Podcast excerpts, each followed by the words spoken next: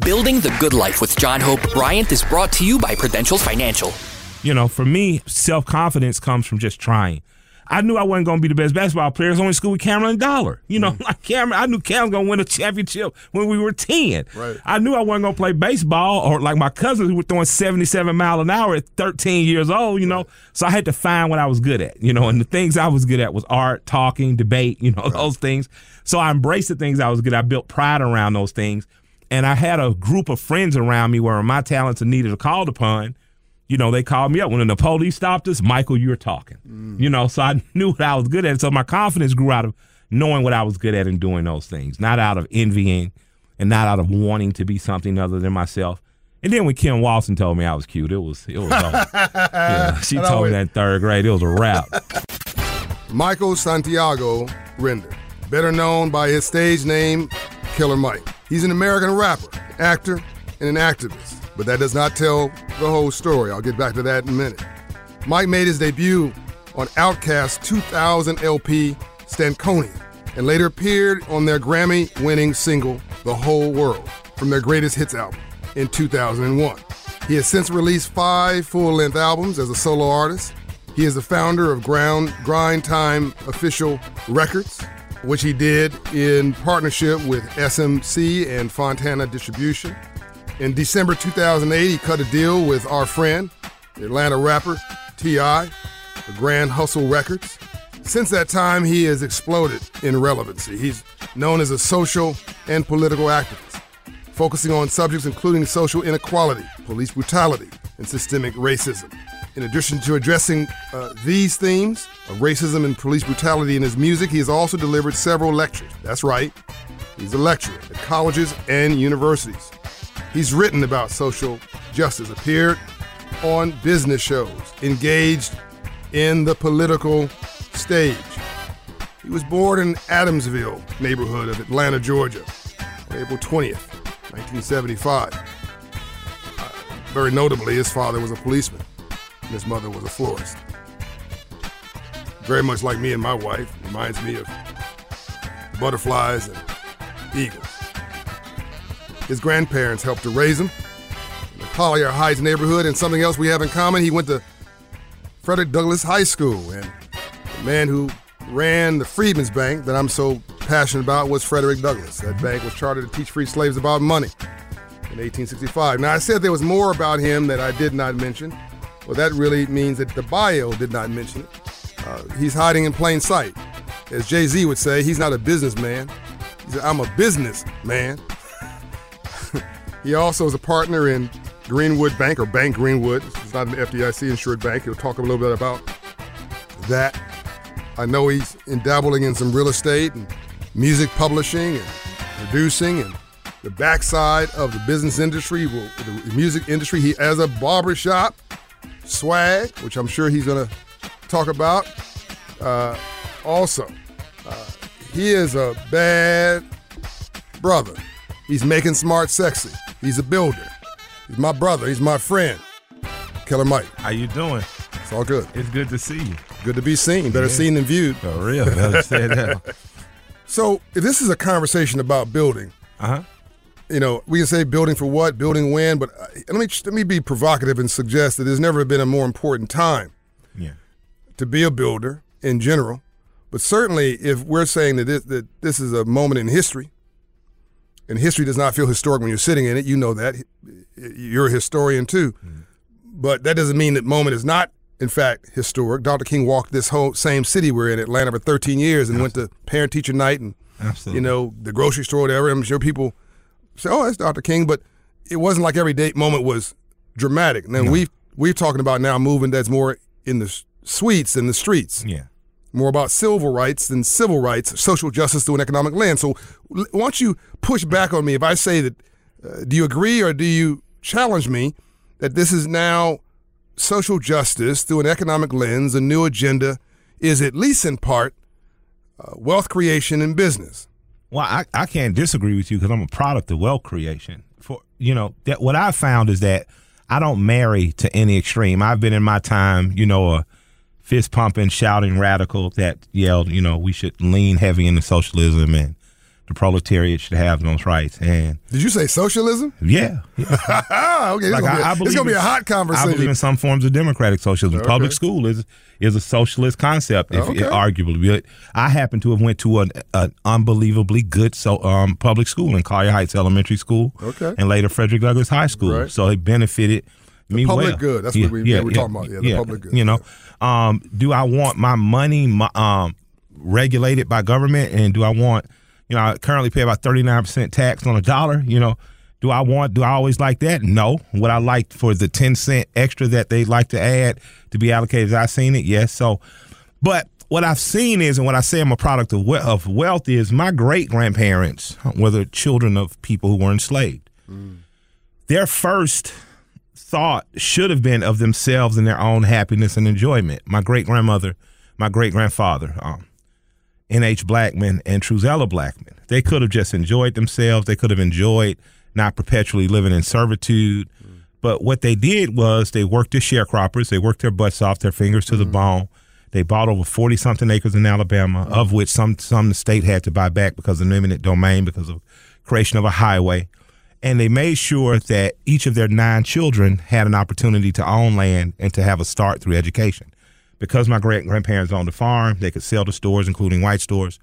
Those stores would then pay them the profit that was paid allowed my grandparents to go to a Methodist school, to my grandmother. My grandfather, on the other hand, his mother left, I mean, his father left when he was 10. He had to work in a sawmill, in a lumber yard, didn't have, to leave him anything. So he had to work and um, take part in bootlegging to make sure as a hmm. young man that he had something to give us. My great grandparents' farm is still in my family's name. Um, my family still receives money every January or so from a lumber company that owns it. So, Where, although in Tuskegee, Alabama, love it. The same place that college students use red clay to make the bricks to build Tuskegee Institute. My grandmother wanted nothing more for me than, than to go to Tuskegee. I ended up going to Morehouse instead. I was like, I just can't go back there. I was too bored, Grandma. That was before I realized how lit their homecoming was. but I um, so I had to understand that at some point, people generations before me made an investment in me, yes. and my grandparents then were not only owners of the house they were in, they owned additional house. That house was used to create um, a vacation fund, savings fund for me and my sisters. They bought us stocks and bonds when we were really young. So I had to realize a lot of the things that I thought I was fighting against as a child were what gave me the ability to fight against it because I was a product of it. And what I had to understand was an older black gentleman told me one time, you're either going to be, you know, you say you were born in America, you can't help that.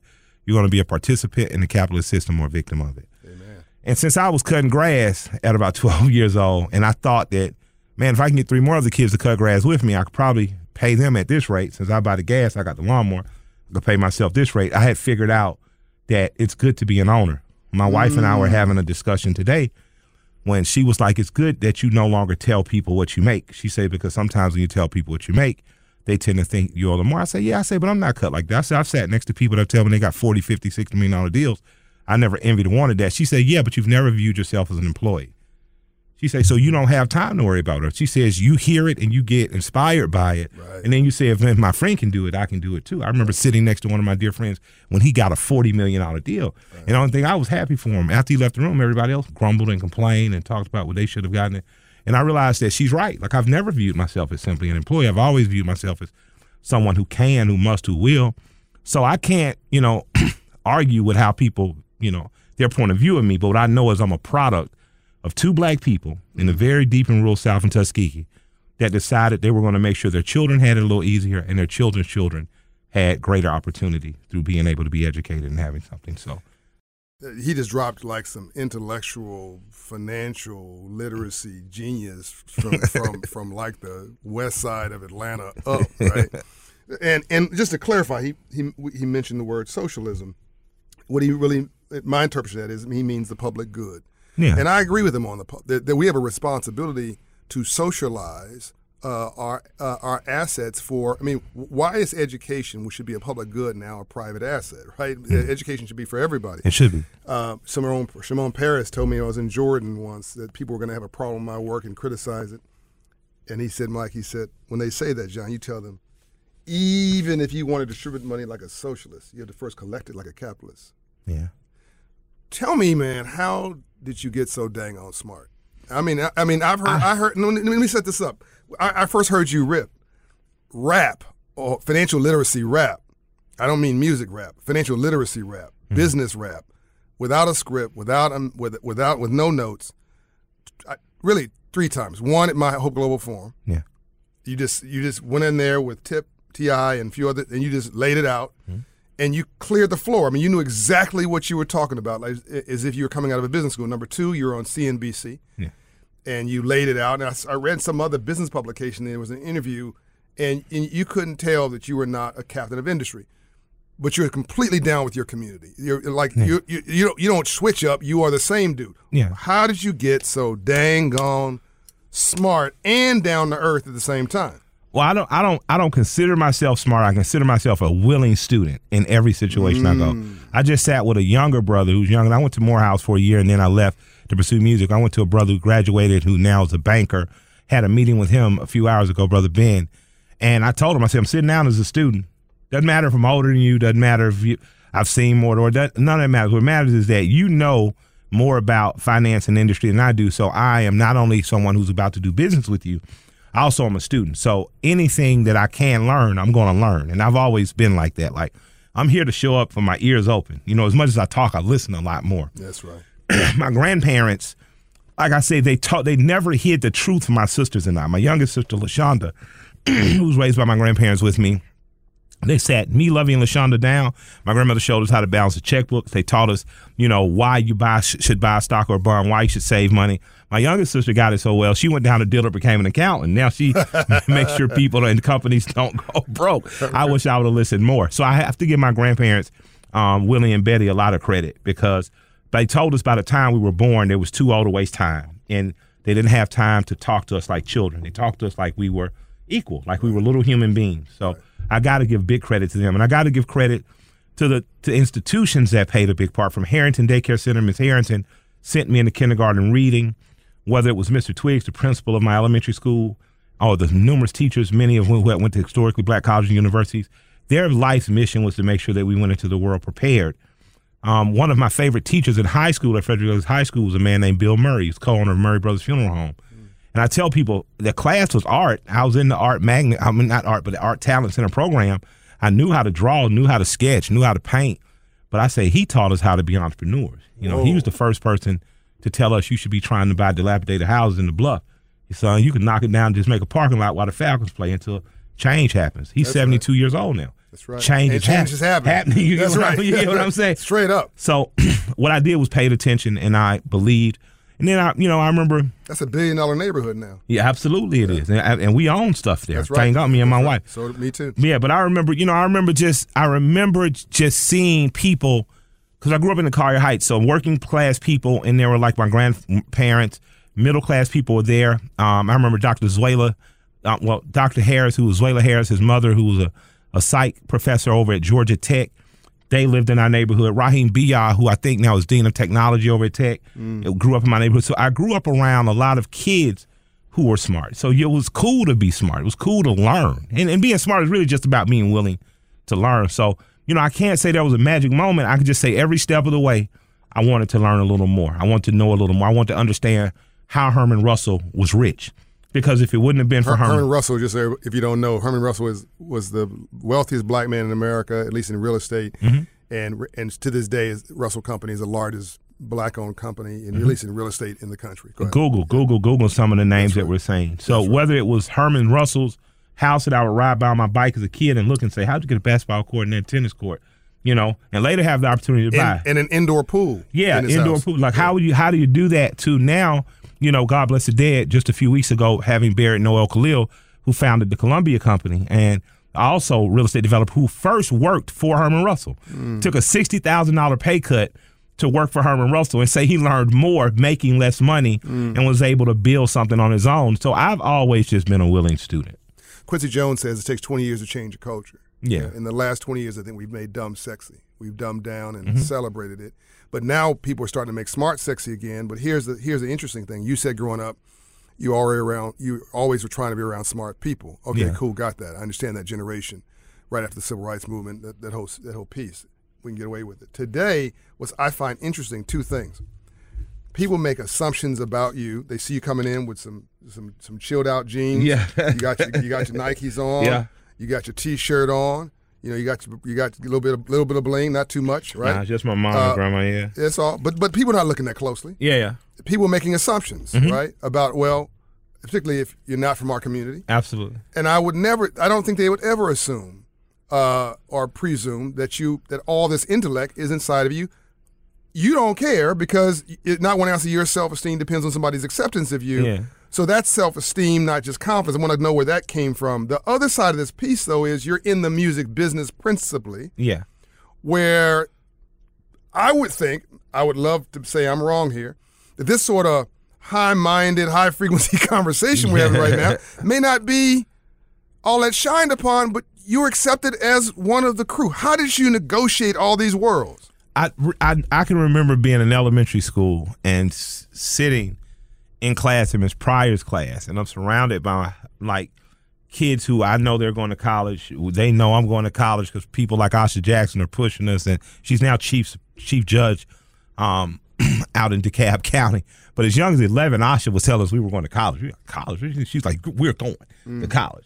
But I can remember being in elementary school class, even though Asha wasn't in that school, she just would encourage us. But like with Tarshell Peoples, it's now Dr. Tarshell. Um, and my friend Sleepy, who was far more intelligent than me in, in the streets, Sleepy wa- was who didn't even go to my school, was on the court like, fat boy, fat boy.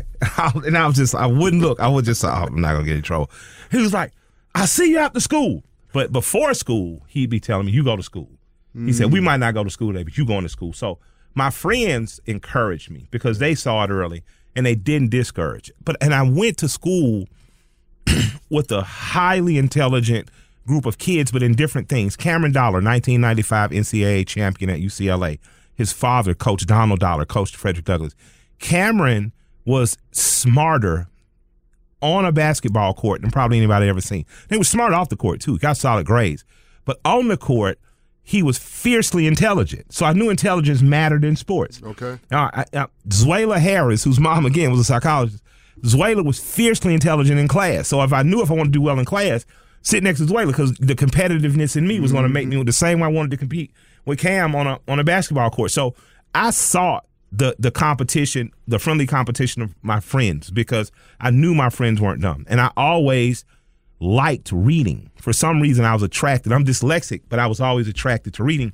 But because of dyslexia, you have to read things two, three, four, or five A times. lot of brilliant people are dyslexic. Yeah. And a Mhm. lot of folks in the music business, interesting. Quincy's dyslexic. Yeah. Uh, Ambassador Young's a little dyslexic. Yeah, yeah. I mean, it, it's a, yeah. So go ahead. So, th- but it forces you to focus. Well, okay. So now you're not only reading, you're remembering because you're having to read, stuff over over, and over. So by the time you master reading stuff once and twice, you learn how to lock stuff in.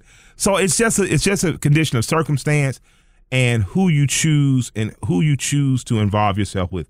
I knew very young that dumb people um, or people who pretended or acted dumb did not get treated well. Whoa, whoa. Say that one more time. People who acted or pretended to be dumb did not get treated well. Mm. And I was not into being treated badly. Mm. So I presented myself intelligently, you know, and, and I and I realized that results came from it. Mm-hmm. So I valued intelligence, you know, mm. and, and I come from a family that welcomes and values intelligence too. So I'm lucky to have been in an environment that was very, um, it cultivated that. And I try to do the same thing with my children and other children that from my nieces and nephews the kids that are just family and friends.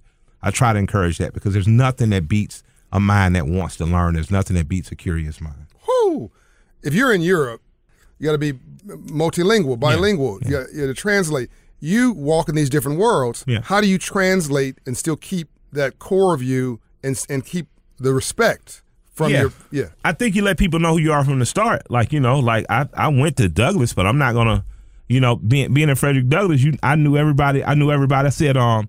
I knew the I knew the preachers and the thugs. Like I knew, I, like I, I knew I knew everybody, and I wanted to I wanted to know everybody. Everybody didn't move between groups of friends and different culturally different groups. I did because I instantly understood them, and I like some of my friends were were thugging it, and some of my friends were were plugging away academically, and I had no problem being with either of them because I was comfortable with who I was already. Like I, you know, I didn't I didn't I wasn't um I wasn't ashamed to be smart, and I wasn't I wasn't ashamed of my friends who was just like, hey man, we're gonna stay and thug it because they were my friends too.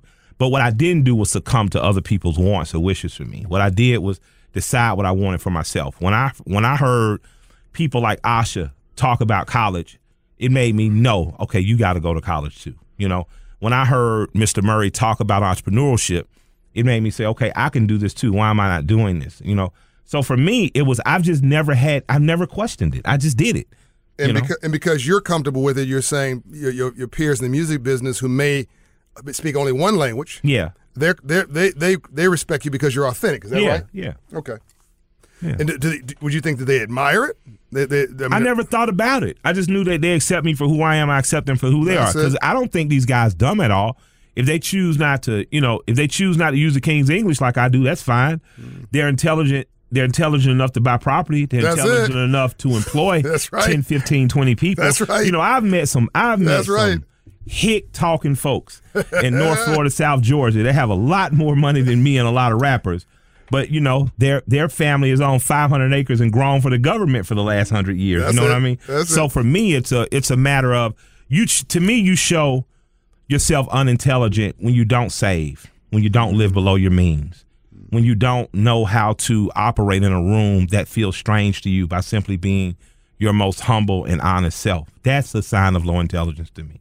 Like T.I. uses a lot more, you know, big words than I do, and you know he was the one that dropped out of Douglass. You Yeah, know he T.I. smart. but but he got a he got a firm hold of vocabulary. I tell him all the time, like you sound like our principal, like Dr. Hill.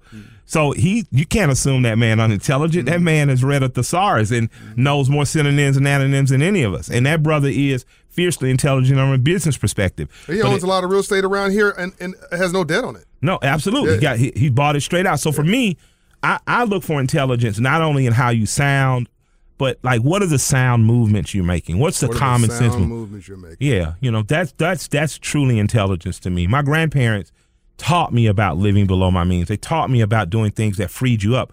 Everyone wants money, and everyone, you know, if intelligence equaled money, every college professor would be a millionaire. You know, Oh, that's wisdom there. If intelligence, re- repeat that again if now. intelligence equal money, every college, you know, professor would be a millionaire. that's right. You know, and, you and- got to be a PhD and a PhD too. You yeah, got to do something. Yeah, and that's not criticizing college professors. No, we need college them. professors, right. But it, but it's just saying that simply being smart, It's not enough. it's not enough.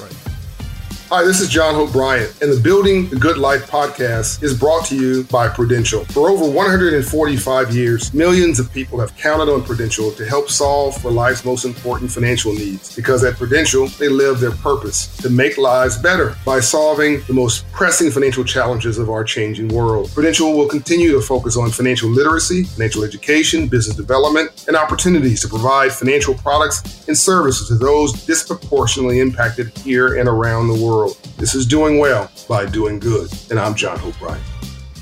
I want you to, if you want to, I want to cover a lot of ground on our session together so people leave better. Yeah. I want them to leave this podcast better.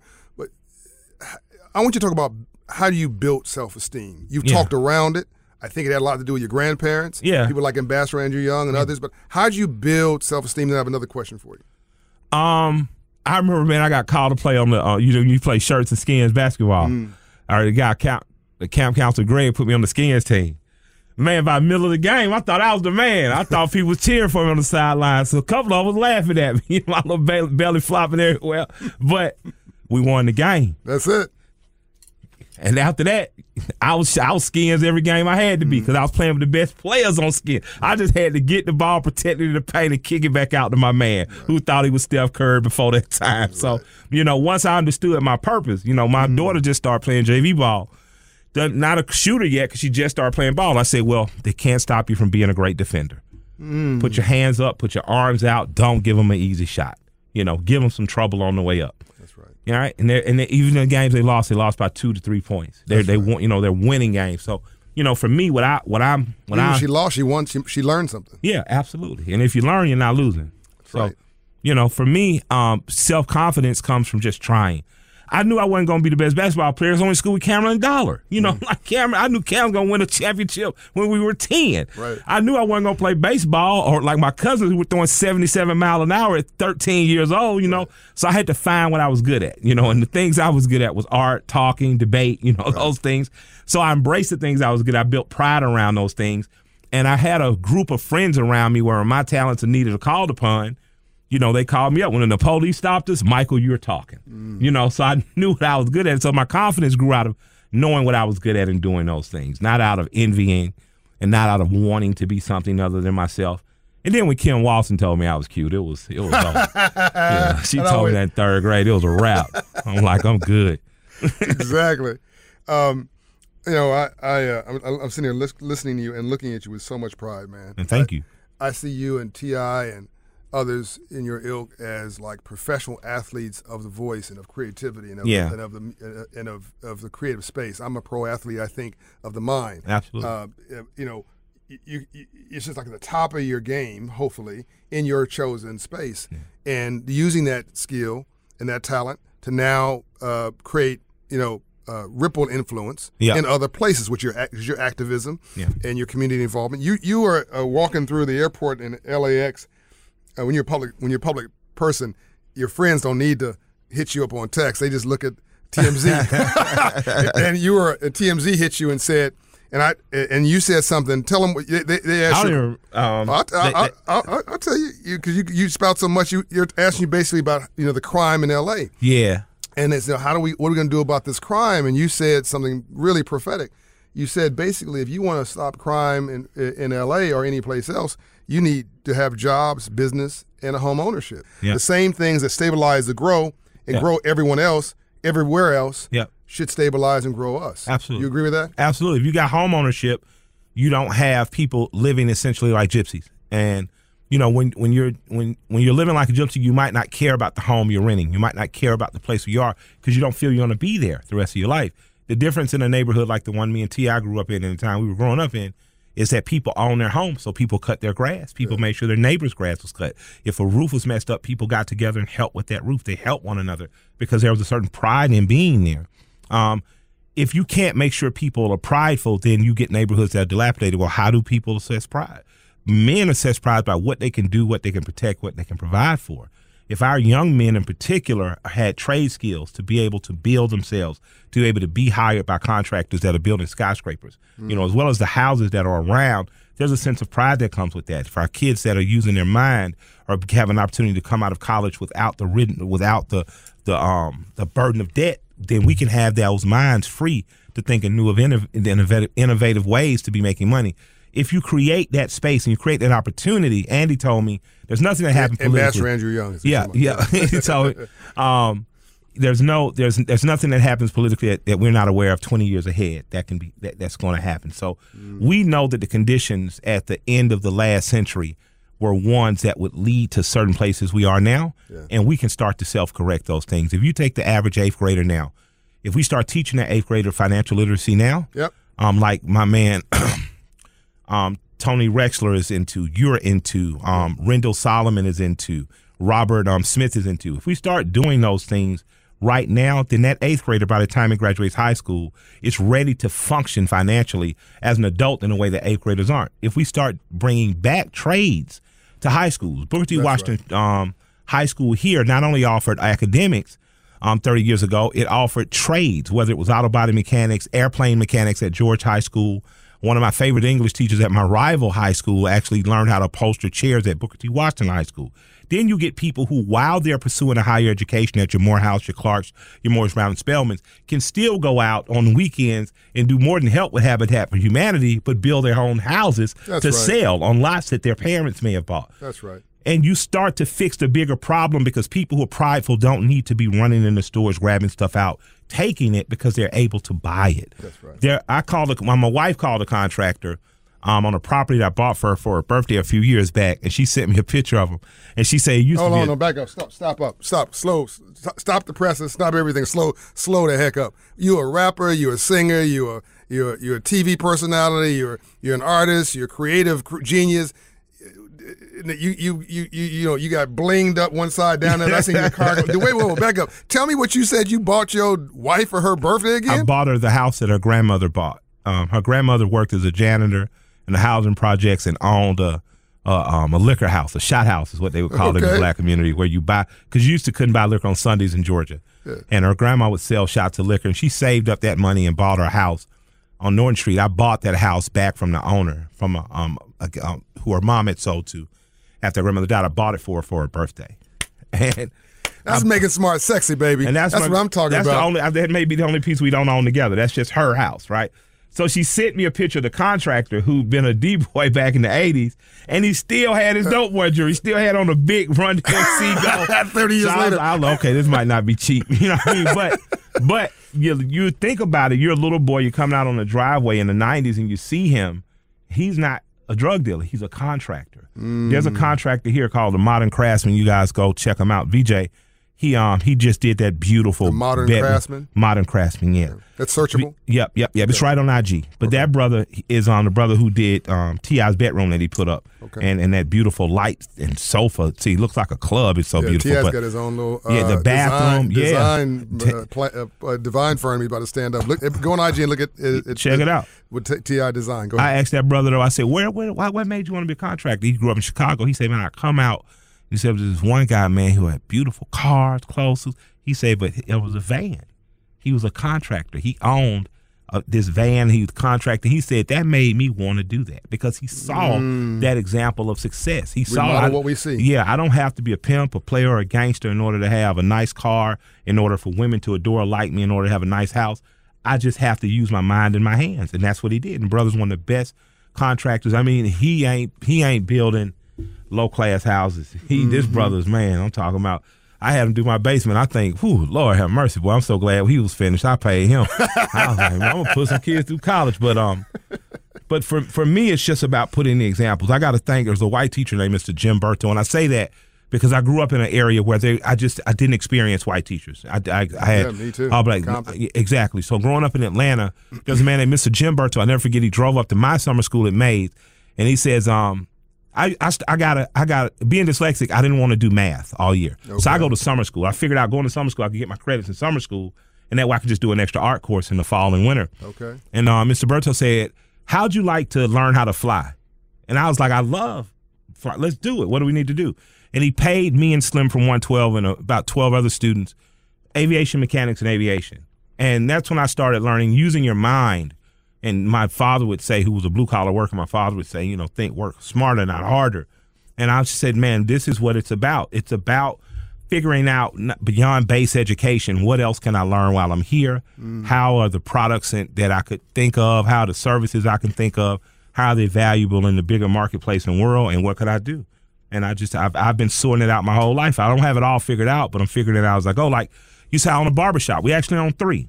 We Whoa. own the original barbershop on Roosevelt Highway. We own um, one on Give us Edgewood a Avenue. name. Give us a name. The swag shop, the shave, wash, and groom shop. Um, if you look at corporations like Floyd, like Rudy's, like Supercuts, Great Clips, traditionally these are white owned establishments. These are white thought of. Um, there for black barbershops to have such a dominant force in our community, there can be eight barbershops on one block, like over there on Martin Luther King by the old Paschal's. None of them ever closed down.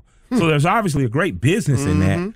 But no one has ever thought, let me build a brand around barbering, a lifestyle brand that masquerades as a barbershop, and let me grow this. A lifestyle brand that masquerades as a barbershop. That's what my wife and I are doing with the swag shop. I We're, love it. we're Whoa, whoa, whoa! You say it again? Your wife and you are doing it. yeah, So you- I'm the co-owner. I always she- let she- people know I'm the co-owner. That's right. So Yeah. you're doing this with your with your wife as a businesswoman. Yep, absolutely, absolutely, Absolutely. absolutely. Yeah, She's so- sharper than me on business, so I, I listen to her a lot. I know there was another time. I'm not going to tell you business, but I know there was another time for her birthday. You gave her uh, some money, put it in an investment account or whatever. Yep, for her yep, birthday. yep, yep, yep, yep. So I want you guys to think about this now. You know, you you know, you can go get the purse or whatever you want, but those are depreciating assets. My man is investing in his woman, who is an, which is an appreciating asset. Yeah, yeah, she get- and she's she- and she's investing in appreciating. Assets. Yeah, assets. she still gets some of the dope girl stuff too. Like she got the Gucci boots and the purse. I think I bought her like 30, 20, 30 grand in stock that year. And then another year I gave her like a hundred grand for investment. So I just, I want, because I know she's smart, smarter than me on many things. Mm-hmm. And I don't ever want her to feel as though she's only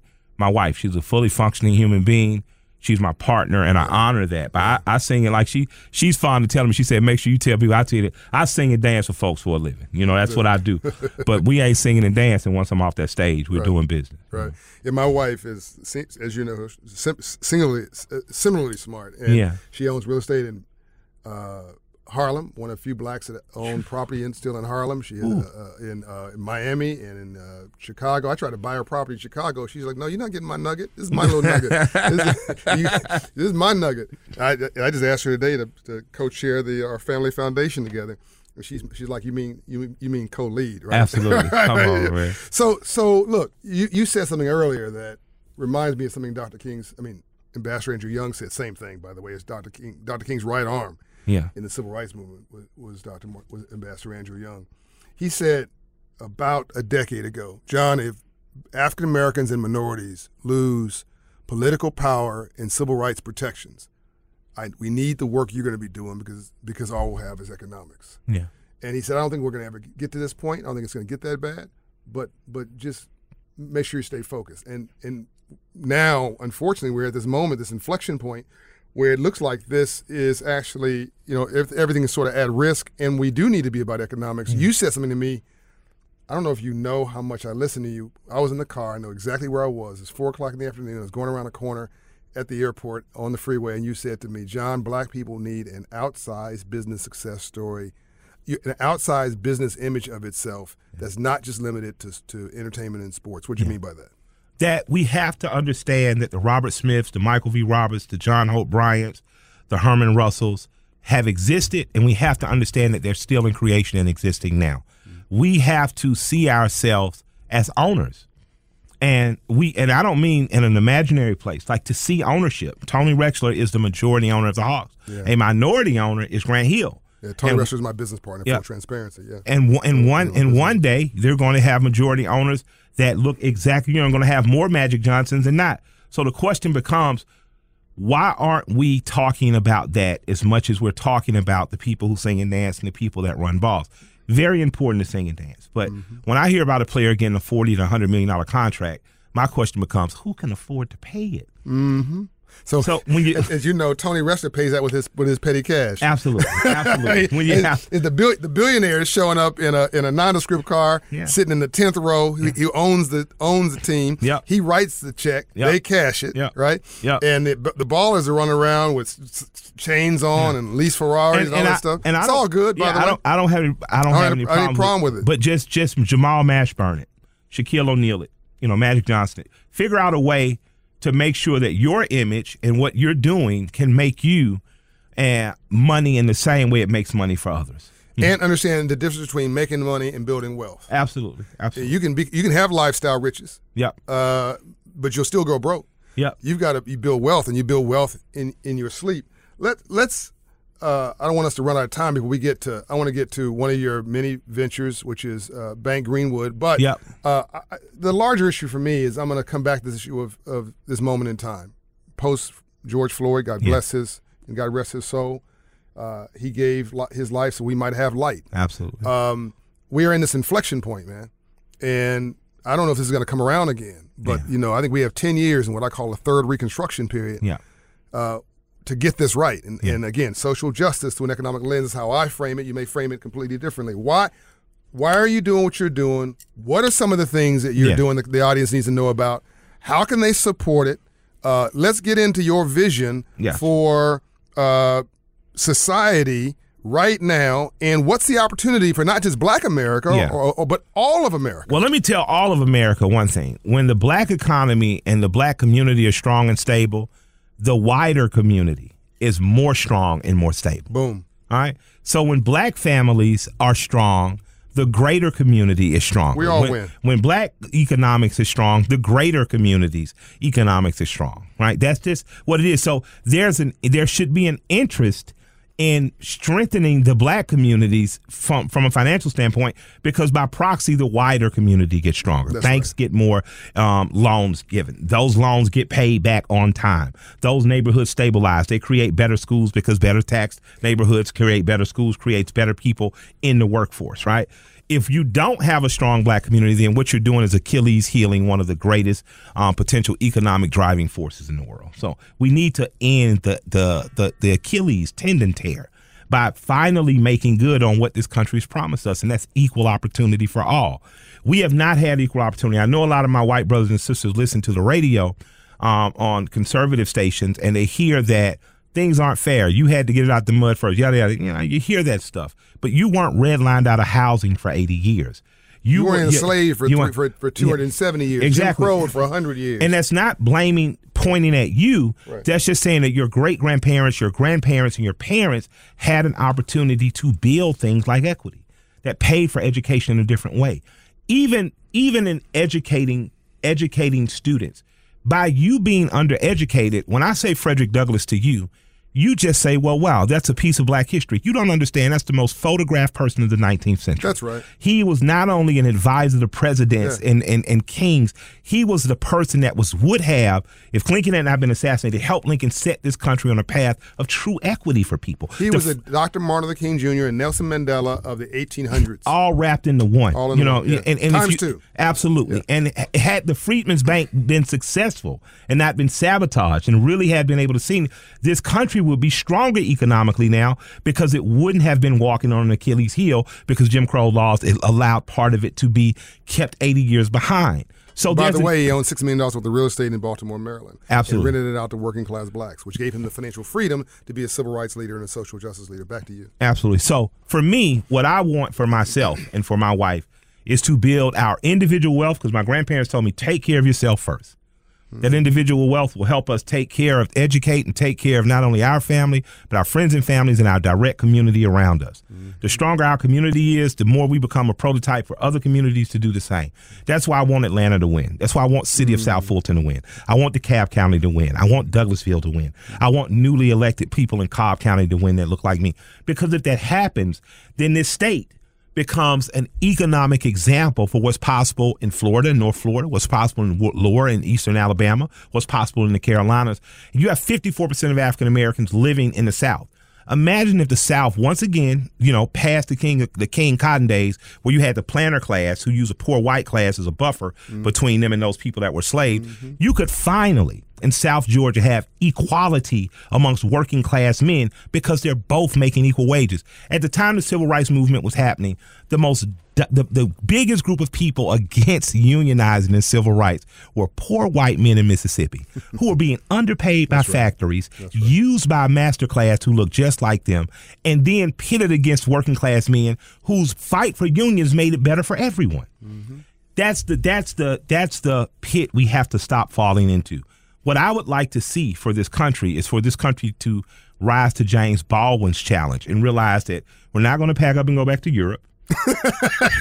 we're not going to pack up right. and go back to Africa. Right. That's right. What we what we can do is figure out a cooperative living here. Right. A cooperative push for one America in a way that one America does not have to be ruled by one class of Americans. That's right. Not by one color, not by one creed. That we could finally take the best of George Washington Carver with the best of Franklin Delano Roosevelt. We can take the best of Frederick Douglass with the best policies that were signed, even though reluctantly by Lyndon Baines Johnson. And we could create something that's new and something that delivers on the promise of equality and equity for all. If we could do that, if we were willing to put our egos to the side, this could possibly be the greatest country that ever came. Amen. And when Madam C.J. Walker, uh, the first black millionaire, won, yep. Uh, her white suppliers won. Yep, uh, absolutely. Uh, when when uh, when uh, Dr. Dorothy Height, who counseled 12 presidents, National Council of Negro Women, when she advised Eleanor Roosevelt, yeah. a white the white female wife of the president, the whole nation won. Absolutely. that, that today the color's not white, black, red, brown, and yellow. The color's green. It always has the, been. The color, that's right. It's not red or blue as in political parties. It's you say it's always been green. Yeah. We just never we just never this ever had this straight conversation. I want people listening to this, and please tell everybody you know to listen to this podcast and pass it on. I want people to listen to this. I mean, we need to make things like this go viral. This has been a wonderful conversation. I want people to listen to this who are afraid of black progress. I want them to understand that this is about, to quote my friend Stephanie Ruhle, this is about expanding the table and adding a seat. Mm-hmm. This is not about a zero sum game of we win and you lose. There's four things that have never gone backwards Mike, in all of world history, American history. Real estate values, they've gone up, Yeah. gone down. Uh, took we then unfortunately we we've sold on the dip Yeah, when it yeah. went down, went back up, corrected above the line, Yeah. came down again, corrected above the line, went back up. Stock market values, Yeah. same thing. It w- went up, crashed, went down. Yeah. We sold in the dip because we were afraid. Correct financial illiteracy, re- corrected above the line. Yeah. It kept uh, GDP, gross domestic product, our Yeah. income for this country, never gone down, and the prospects of a 55 year old college educated white man has never gone backwards in the, in the history of this country. There's nothing for from our white brothers and sisters to worry about because when we win, they win. Yeah. When we succeed, they succeed because all boats rise, GDP increases, the economy expands. Yeah. I want that that message to be heard loud and clear. That that either we succeed together as brothers and sisters or we will die together as fools. Yeah. You can take no pleasure from the fact there's a hole in my end of our boat. And that's why I love for a guy like you who's got so much social currency, who's so bilingual.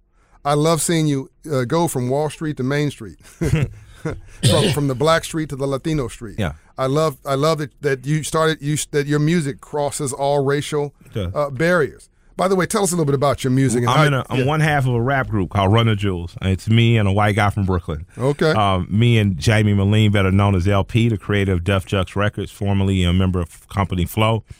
To me, the greatest rapper producer um, in the world because he writes his own raps. I sit there and watch him do it. He produces his own beats. I sit there and watch him do it. I um, I, I it took me ten years to become an overnight success. You know, I tried alone. I, I I I pushed along and had moderate success. Had a lot of critical, um, you know, a lot of a critical clapping. But what I didn't have were the I had a one goal record, but I didn't have a hugely successful singles career like my say good friend Ti. T.I. can make a hit record and sleep, wake up, do it again after a nap. Um, what I have is one of the most successful touring groups in the world. When El-P and I started working together within the first three hours, I call the guy who put it together like we're supposed to be making beats. This is like Bomb Squad and Ice Cube together. um, since then, in the last ten years, ten years next year will be the anniversary of rap music. The first solo record he produced um, that came right out of Williams Street, right over, right, not not too far from here. And then we formed a group. And there's something about cooperation and collaboration that makes it unstoppable. And he and I have co- cooperated, collaborated. He's one of my best friends in the world. We make some of the best rap music in the world. We give some of the best shows. And next year, come March, we'll be opening for Rage Against the Machine um, for for the full year. We're going to be out there I love it. you know, and I'm gonna, I'm gonna, my, my wife says you're gonna go make a lot of money. We're gonna invest in Barry, and we'll visit in 20 years. You know, So you're not just doing this for you. Every time you say something, it, it's a we. It's, Yeah, yeah, it's, we it's- are. Yeah, it's in other words, you're trying to grow something for your family Yeah. legacy, your family generational wealth, for your community. got to do it. So, so you're better. To, you you believe that we're better together. Yeah, we are. I mean, what are we? You know, what what what can you? You know, if everyone does a little, nobody has to do a lot.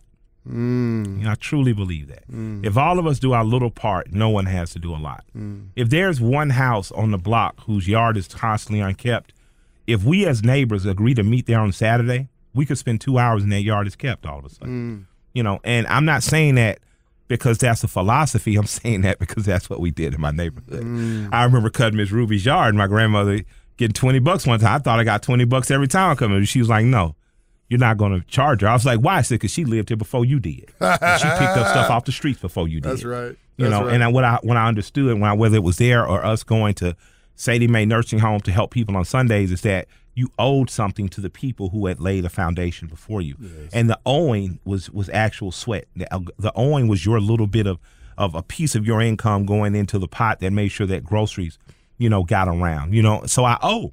So I say we because it is truly we. I can't do this shit by myself. you know, I, I married. I married. I married the woman I married because you know she's beautiful girl. Got got great bumpers. You know, top and bottom. But with that said, man, her mentality. I love it. Her mentality. The producers go just dying over here. Great bumpers, top and bottom. Yeah, like you know, she's built like a Ferrari, man. Sexy lines, but That's it's her, it's her mind. And that's know? Shay and Shay. My Yeah, Shay and his Shay. Absolutely. It's her it's her mind. I knew that as an artist I could get frivolous, I could get dreamy and flighty. She wants to know the numbers. Right. You know, and that that's important that you have that balance. Proverbs 31, 10 through 31 Mm. talks about that, talks about the type of woman. And I'm not even I was raised in church, but I'm I'm not the most religious guy. But the lessons and the moral lessons that you learn, Mm. I've I've kept for most of my life, and I appreciate my grandmother for imposing them on me. I was talking to Shay, my Shater this morning. That's what my Shay loves your Shay. Yeah, and they was- homies. Yeah, yeah, homies. And I was talking about uh, uh, uh, they hung out so, so so late one night. I had to go home and go back and get, pick her up later.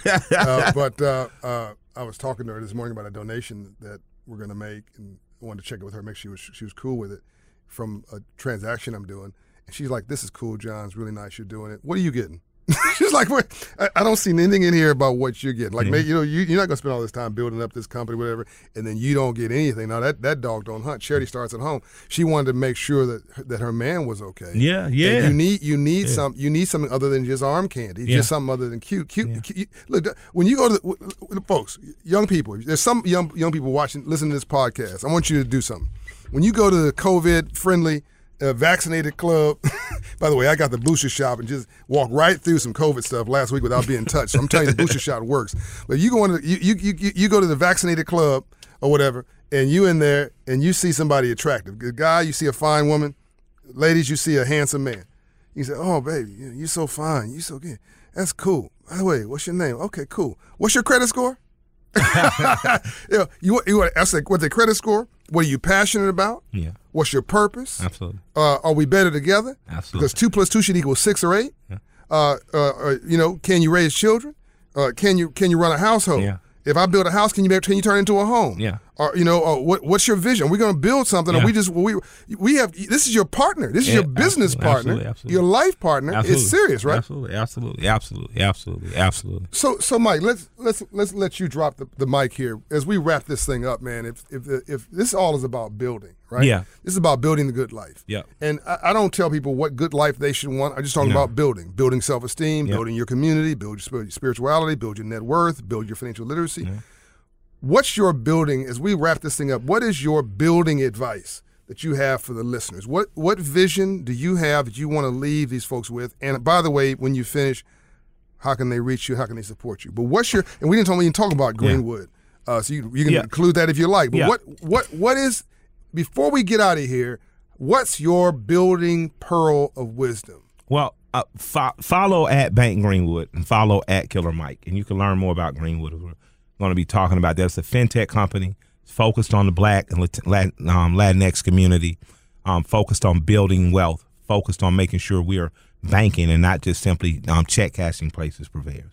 Um, in terms of what's my personal philosophy on building, I don't know if it applies to you, but what I do know, what has helped me, is in dreaming far bigger than I currently dream. That means whatever my biggest dream is now, force yourself to dream bigger. I wanted to own um, my uncle's garage. Who owned? He was the first business owner that that I just admired. And my wife says, now that you've gotten a, a building to do your offices, I'm going to take this and we're going to go four floors up. and We're going to build apartments. I never thought of that. She thought of that. You know, so be with someone that thinks or dreams bigger than you. If you're not, live less than people suspect. Um, you know, live below your means. If you can get the million dollar home, get the half a million dollar home. you know what I mean? right, right. You don't you don't have to show everything. I always tell people, you know, be cool, act lame, Whoa. be rich, play broke. You know, those are the things, and this is all things I just learned from old people. You know what I mean? So be modest. Um, like for the jewelry I have on today, I have lots more jewelry. I wore this just because this is my mother and my grandmother. Mm. This watch I bought off a widow who just had, you know, she didn't want to keep her husband's watch. She didn't want someone to have it who wouldn't care about it. So I bought it off. You know, I didn't. I I've never would have bought a Rolex with diamonds. You're right. Um, but if it would help a friend out and it keep it around and she don't take care of it, I did it. The, my favorite Rolex is a Submariner. My wife bought me for my birthday with mm. no jewels in it. It's mm. just beautiful blue and gold. I'd always wanted a Submariner. I was didn't need a watch after that. So I try my very best to live like my grandfather. Fifty, I'll probably just start wearing overalls and work boots like him. Mm. You know, so you know, be cool, uh, act lame. You know what I'm saying? Be mm. rich, play broke. Mm. You know, just just be be modest. Be my friend Bear told me Bear Loke of Bear Strong. Shouts out to them. They just collected a bunch of money and stuff um, for kids who don't have Christmas and essentials like you know the underwear, socks, the winter coat, stuff like that. And we're gonna go to Four Seasons. I think this Sunday and give some stuff away. But Bear says, you know, when you hear the meek shall inherit the earth, you often think the weak, weak, meek people aren't weak. A meek man will have a sword and have the ability to kill you, but simply because he knows you're a fool, mm. won't. You know, he says so. The, the intelligent will, those that are prepared for war but don't have to engage in it, those are going to be the inheritors because they're using their mind. You know, if you read The Art of War, it talks about the ultimate form of war, being able to solve the problem with your mind. Talks about the brother whose name is known not, not even outside the house because he can see sickness before it ever forms and correct behaviors that start sickness. So just try to be that. Try to use your mind on a daily basis. You know, think. It's nothing. It's nothing shameful about making a mistake. Make the mistake, learn from the mistake, adjust, and, and try it again. You know, give yourself some time and give yourself a break. Don't beat yourself up for failing. You know, um, I would almost say expect failure. Don't expect failure and just lay there and say I failed, but expect something not to go perfect. Mm. So when it doesn't, you learn from the imperfections and mm. you start to appreciate the skills you developed as a result of it. Mm. That's all. And accept correction. You've had to call me and correct me. And you you have to accept correction. You know, well, it was done in love. but but but but yeah, absolutely, it was done in love, and right. you wouldn't have corrected me. Some right. people, you know, when people don't love you, they'll just watch you fail right. and watch you be a fool. But accept correction. Mm. You know, I know people are used to hearing sexier stuff, mm. but but you know, it very very plainly, very very simple stuff, very very um, using common sense, you know, mm-hmm. trusting your intuition when something sounds too good to be true, mm-hmm. you know, mm-hmm. doing your homework, really doing your due diligence, that type of stuff comes into play, you know, and I think you'll be okay. And realize that, much like my great grandparents realized, we are the cornerstone for something greater. Mm. I don't, my great grandmother, I knew so she was, I was 10 years old, I think, when she died, but I was the sickly child. They sent us to the farm. I got asthma. I can't do much. I'm scared of everything. You know what I'm saying? I'll never forget a dog. I had a chicken. And I went in and I said, Big Mama making the dog at the chicken. She came out, pulled a 22 like out of her apron, pow, popped the dog like a wild dog right mm. in the mm. thigh. It skidded out of there. She picked up the chicken, rang the neck. The chicken hand is in her, the chicken head is in her hand. The chicken I was just playing with is running around headless. Mm. She looks at me and says, Go fetch me some water. so I run out the back door all the way to the lake. And I tell my cousins, like, Big Mama went crazy. She killed the dogs, she killed the chickens, she's gonna kill us all. And they laughed at me. They brought the girls brought the water back. That water was boiling. That chicken was plucked. That chicken was on the table at three three thirty because she wasn't gonna waste that chicken, even if the dog mm. had it. But she took me behind the house later on, fed me some ice cream, and just kind of sat and had a moment with me because what she understood is that I was afraid, I was scared, but I wasn't above learning. That's right. I had to understand where food really came from. Yes. I had to understand in the process to learn not to waste. Yes. And I had to learn to not to let fear consume me. And after that moment, I was never the same. After yes. that moment, I was much stronger on that farm. After that moment, I was much more brave, much more adventurous. But it took her having to show me this is the world is hard. Yeah. The world is not fair but you're built for it. You're a child. You're mostly made of water. You fall, you'll get back up, wipe you off. You know, I'll never forget one time I peed in my pants on the farm. She just put me in front of a fire, let me dry out, sent me back outside. you know what I mean? So, and, and I, I, have been blessed to have been around people that did not protect me from struggle. Mm.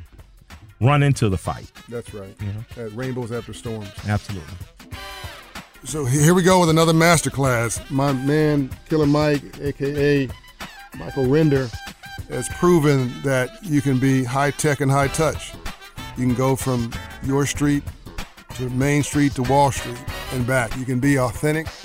You can speak, the King's English and translate into jive if you want to, and retain your dignity, your uh, authenticity, uh, and your and, show your intelligence all in the same breath. He tells you to run into the fight. Don't don't run away from it. He tells you that the calmest place in the hurricane is the center. He tells you that we may want to be locked into fear, as I talk about in Love Leadership, or we want to embrace struggle as what happens when you're just dealing with drama all the time. Then you get a surviving mentality. He tells you to rise above that and find the light and gain a thriving mentality. And then a winning mentality because winners are builders. Everybody who's a winner believe they're a winner before they ever won anything.